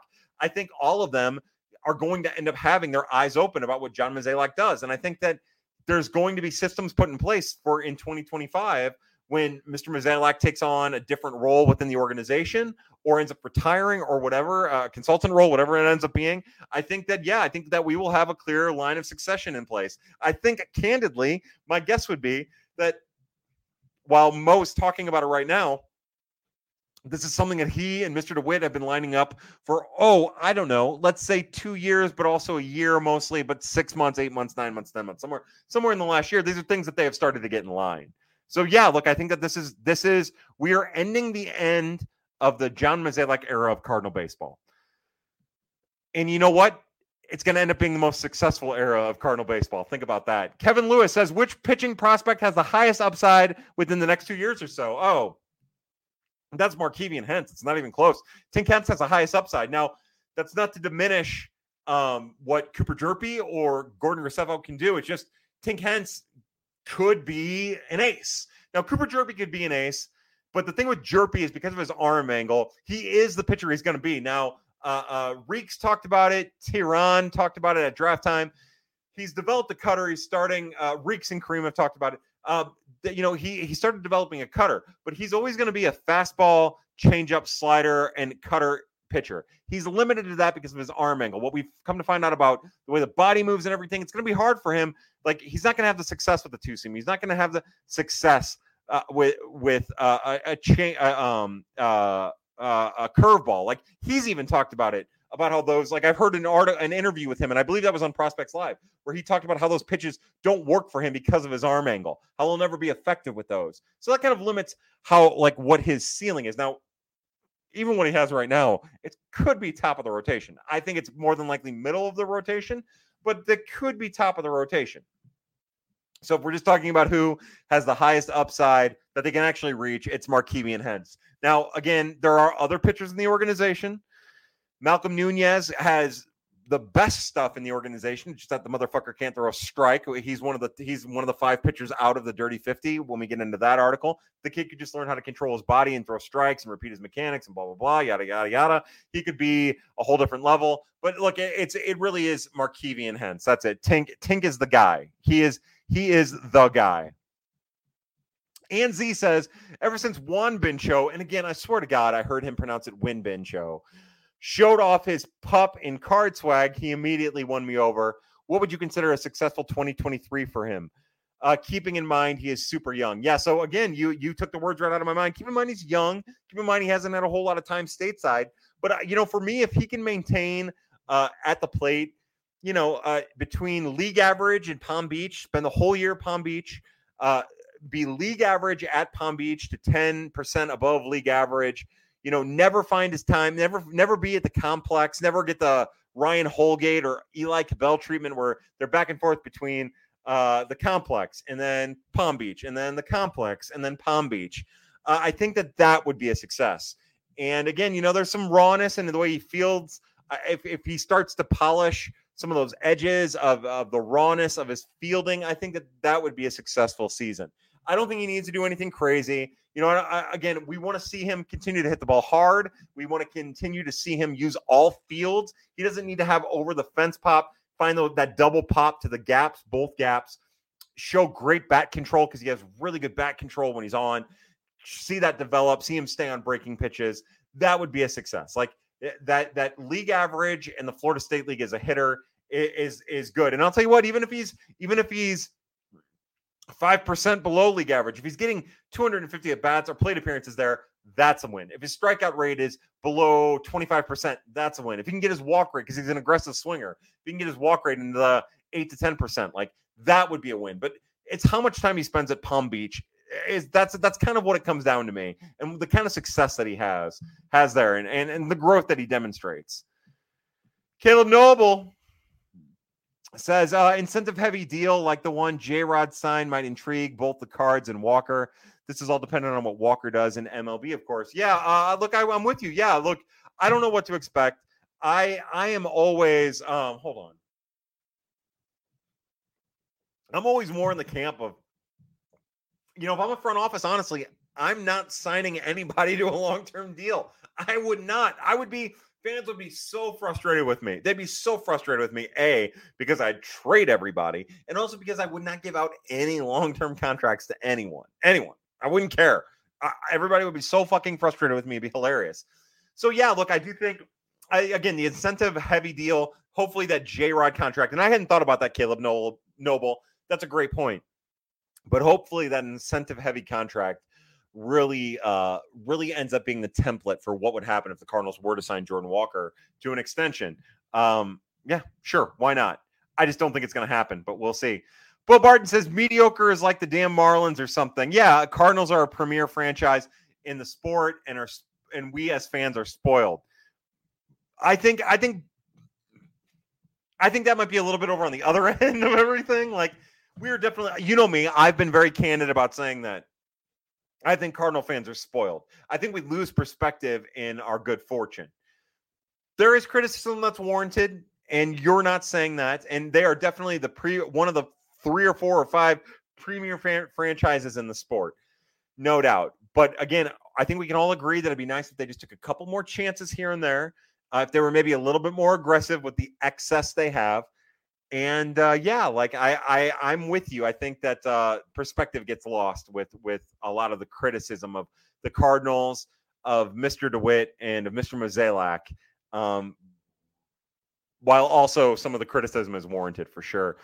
Over on Twitter, Tyler Byers says, uh, "What's the future of Zack Thompson and Connor Thomas bullpen rotation?" You know, Ty, I think that there's a really good chance that both of those guys will get a chance to carve out their own role. Now, both of those guys will have their most immediate chance to make an impact in the bullpen. Uh, we talked about it a little bit earlier. I would suspect that uh, Connor Thomas is in Zack Thompson's spot this year that Thompson was in last year. And I do think that there's a real good chance that we see um, Zack Thompson take on a more prominent bullpen role. Like in my mind, you know, depending on what happens next year with the starting staff, uh, you know, blah, blah, blah. Matz is the only starter under contract, blah, blah, blah, yada, yada, yada, free agents and blah, blah, blah, blah, blah, blah, blah. You know, I think that he'll get a chance potentially to be a starter in 2024 as we're Connor Thomas. But I think more than likely with Connor Thomas this year, he's going to be in Zack Thompson's role last year, which he might get a start here or there. He's going to get a chance to make a bullpen impact. And uh, if he can come up and make a couple starts when somebody gets hurt or somebody's on the IL and make the most of it, then he might be able to propel that into a long term starting role. But I think that in the immediate, Thomas is more of the swing between minors and majors, filling whatever role the Cardinals need. I think Thompson probably is uh, going to fill some very important bullpen innings as maybe the key lefty, even though the Cardinals downplay that. And I think they both will go into 2024 if they're both still in the organization come the beginning of the 2024 season with a chance to, uh, uh, you know, be a starter. Uh, Z, Z, Z Ed says, I'd like to polish the edges of your rawness. To Z Ed, who is going to spend the evening polishing the edges of my rawness. Uh, Jordan Hilton says, Feels weird, but I'll take the DeWitts, their history with baseball in St. Louis plus Arby's over the others overpaying for the down years of careers all day. You know, Jared Hilton, uh, I'm going to cheers to you because I like. I think this is really what it comes down to, right? This is a great point. I'm going to say it one more time. Jared Hilton says, or Jordan, Jared, Jesus, I'm an asshole. I'm sorry, Jordan. Jordan Hilton says, feels weird, but I'll take the DeWitts, their history with baseball in St. Louis, plus the Arby's franchise over the others overpaying for the down years of careers all day. Yeah, remember, there the other side of that is, and we'll take that over teams that are constantly in rebuild mode or rebuilding every couple years. You know, I think about the Red Sox, right? They do this thing that does not appeal to me at all. And I know this is going to sound crazy, but I hate the win then lose, then win then lose, and win then lose, and win then lose. And eh, part of it is because they don't do any of it with the farm system, right? Like they, they never have players to get excited about. It's it's buying guys from outside, and those players end up winning winning the championship for you. Like winning a championship is awesome. I'm not, you know, just like the Giants in the early the early teens, like you know, uh, every other year winning the World Series. I'll take that. That's fucking awesome. You can't beat that. But uh, even like even over the Red Sox, I I preferred the Cardinals to be in it every year uh, you know, I think that makes the whining more interesting too. Funny enough, you know, I I think again there there's a lot of resting on their laurels and being stuck in their ways. That's frustrating, but it's hard to say that there there's a, a, a better way to run a franchise in the way that they have to be successful. And you know, all of our bitching, it's the old saying, all advertisement is good advertisement. Flat Earth Truth says, Hi, Kyle. I can't wait to listen to this later. Thanks for doing your thing. I know you work on the roads. Will you work on any of the upcoming urban greenway protected bike lanes? Take care, my man. No, no, I won't. So, uh, you know, a lot, everything I do is in like West County. So I don't think we have any projects uh, along those lines, unfortunately. That's that's something I've never done. You know, I've built islands here and there, uh, concrete islands in like the middle of roads, but I've never done any of like the urban greenway stuff, and I, I'm I'm kind of bummed by that. That is something I would like I would like to learn and participate in. Uh, so maybe somewhere down the lines. But yeah, hey, hey, thank you, Flat Earth Truth. I appreciate it. I hope you enjoy listening back. Thanks for being here, even at the end. Oh, Jeff Neal said did we talk about those sexy new bases yet? They're so big. Yeah, you know, some of the uh, optical illusion uh, pictures that have been out there where the base looks like twice the size of the uh, the old base is a little misleading. And but they are sexy. They're sexy big bases, baby. They're sexy big bases that could carry pizzas from to and fro.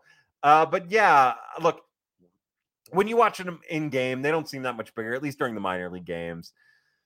So here's the hoping that uh, it makes an impact with a lot of people stealing more bases. Hopefully that doesn't affect the Cardinals pitchers or fuck up uh, uh, Willson Contreras too much. And uh, here's to eating pizza and getting drunk while watching baseball and the baseball size pizza boxes, baseball base size pizza boxes. All right, we are finally at the end of the questions. That's an hour and 30 minutes into Prospects After Dark. Uh, for everybody at Prospects After Dark, look again. I would ask uh, first off, you go subscribe to the Cardinal Nation for Brian Walton and Blake Newberry. I so it's been years since I've subscribed. I subscribed earlier in the week. Uh, please subscribe. Help help a brother out. Also, go to uh, Cardinals Reeks and Kareem SSN. They put out their top 12 prospects. It's a data driven list. It's fucking awesome. We've been talking about it. Keep an eye on them because it sounds like Kareem's working on some other shit and Kareem's got it going on. So we want to continue to support our people. I would also tell you, Geoff Pontes over at Baseball America. We love Geoff Pontes and our boy Matt Thompson over on Prospects Live. Support Baseball America. Support Prospects Live. I will also tell you, support Birds on the Black. Uh, support the dirty 50 i would appreciate it. The more clicks the happier i am. Now i have no idea how many clicks that gets. I don't want to know. That's kind of shit that gets burned on my head and lives rent fucking free. So i'm not interested in any of that. Don't give a fuck. Don't want to know. Don't want to know. Scared of it.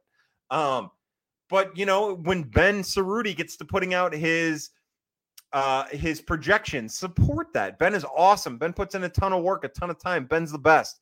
Uh, uh stu styles who we love. You know we're just probably a month away or a couple weeks away from getting Stu's uh, game recaps and his scorecards. can't beat that, man.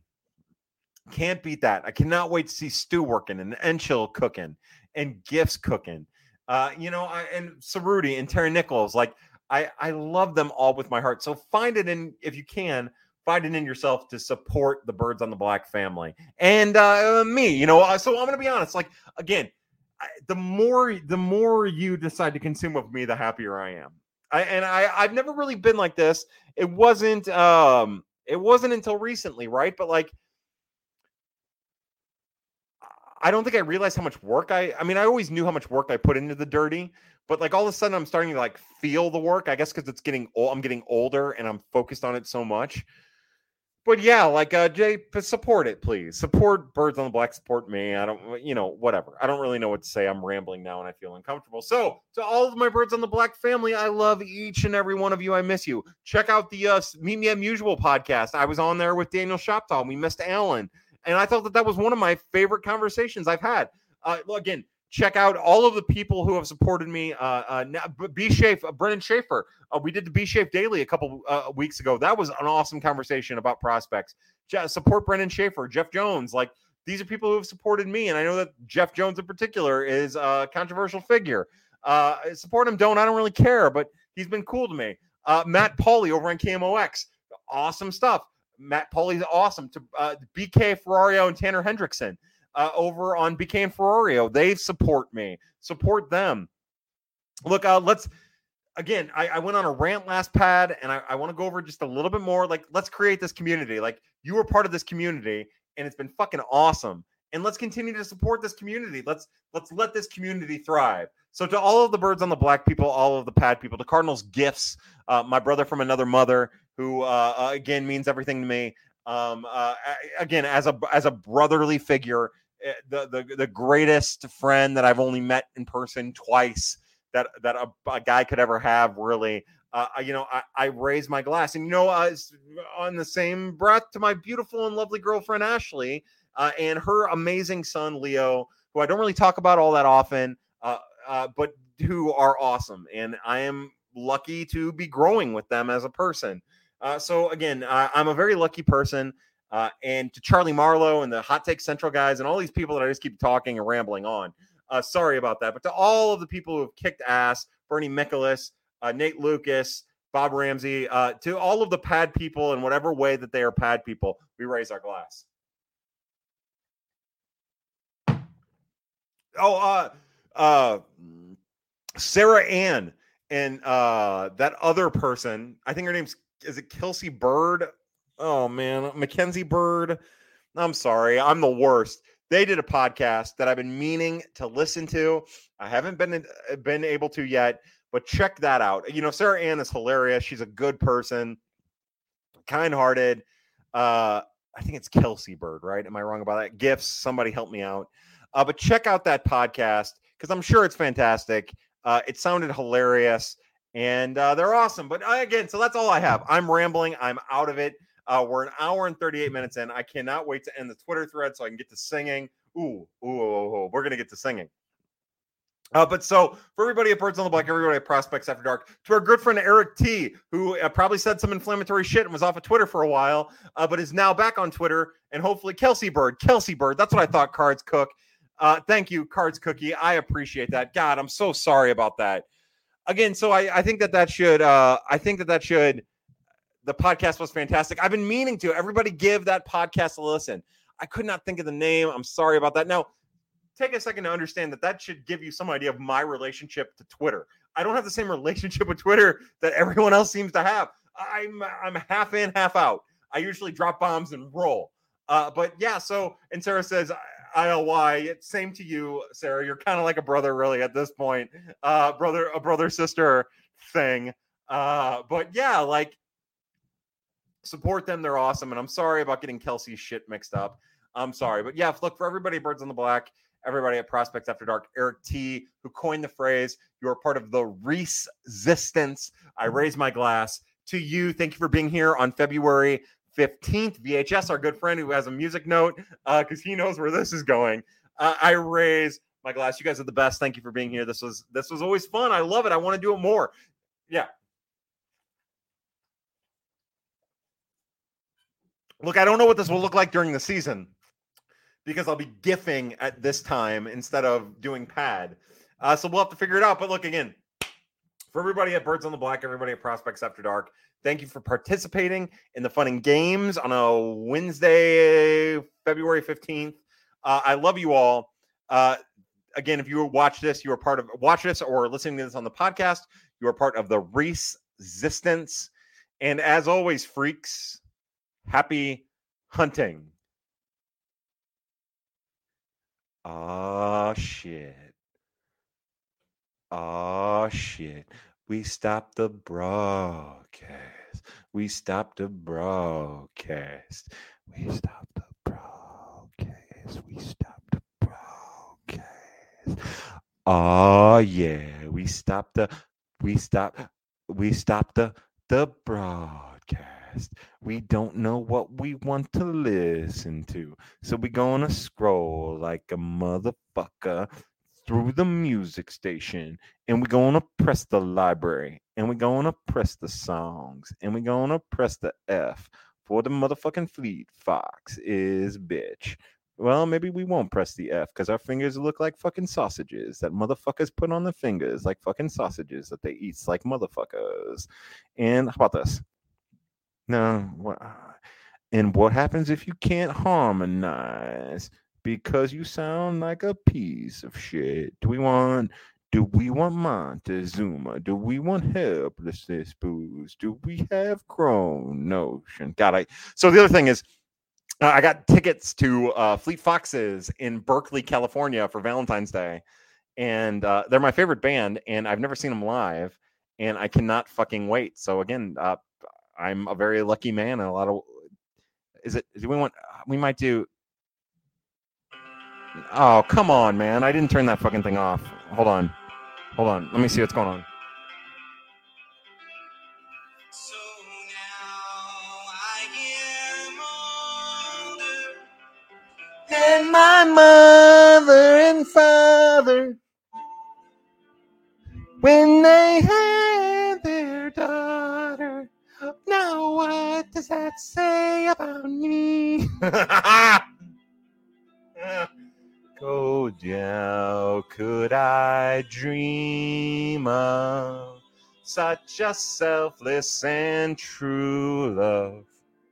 Could I wash my hands of just looking out for me? Ah! Oh man, what I used to be. Oh man, oh my, oh me. Oh man, what I used to be. Oh man, oh my, oh me. Endures thrown in excess. Both the slave. Oh wait, I got a little notification on Twitter that says we put a warning on one or more of your recent tweets because they might have sensitive content. If you think this warning is a mistake, you can appeal. so my my it was in pri- it's prospects after dark. Shirts optional. Sluttiness mandatory. Just like those sexy Cardinals boy horse. I would like to appeal this. How do you appeal this? Uh, all this got in the sea. Nobody else to blame. Oh man, what I used to be. Oh man, oh my, oh me. Oh man, what I used to be. Oh man, oh my, oh me. you poor sons of bitches. See what? See, you get it, Zed. You get it. the sensitive content episode. I love it, Gifts. That's what it's gonna have to be. It's like uh, prospects after dark after dark is I think what we have going on here. This is one of the beautiful things about doing pad early is that this bullshit happens. Gold teeth and gold jewelry, every piece of your dowry. Throw them into the tomb with me bury them with my name. Unless I have someday ran my wandering my way. Oh,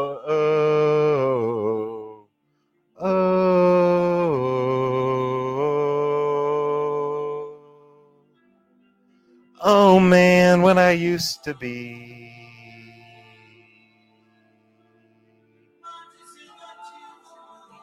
Oh man, oh my, oh me.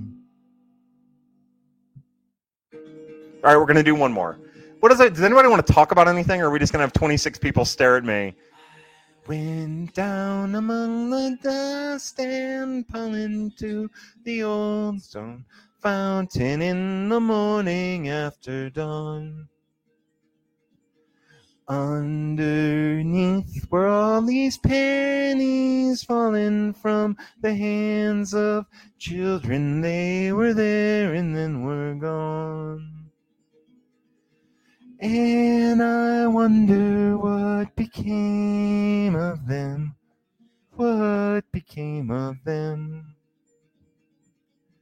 Sunlight over me no matter what I do. Uh, it's a combination of Sarah says I would like to see uh, your. It's a combination of Fergie and Jesus. Thank you. You could pass out and we'd keep staring at you. so, anyways, th- this is the shrine and argument, and uh, this is what uh, inspires me when I do my shrine and argument.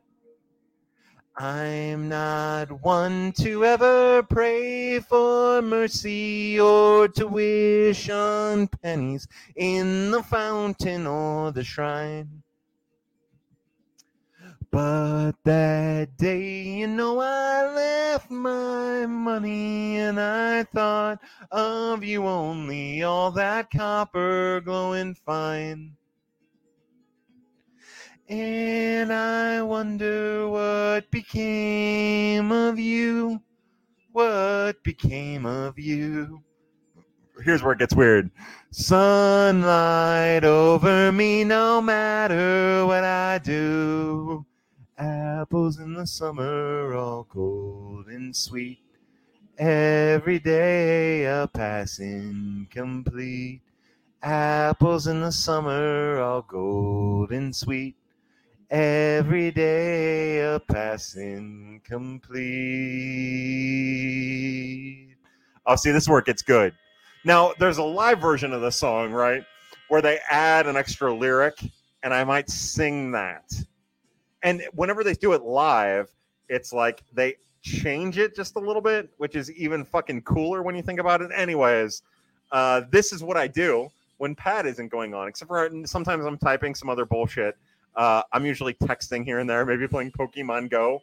Uh, that's my exciting life as I wind down from adult babies a lot of times. Uh, which is my father and also the guys I work with. Oh god, it's so good. It's a shame that my little boombox sucks because it doesn't do this, doesn't do it any. Uh, yeah. In the morning, waking up to terrible sunlight all diffused like skin abuse. The sun is half its side. When you talk, you hardly even look in my eyes.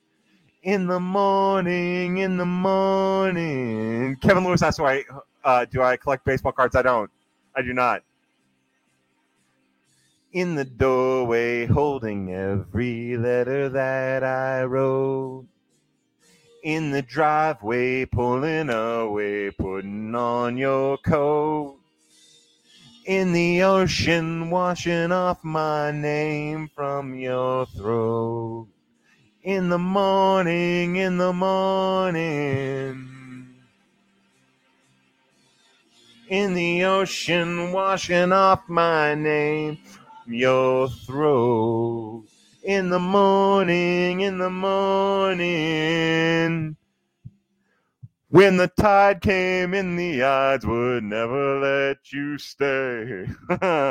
in the nighttime with the light on every light of day. in the ocean, leaving you no time to obey.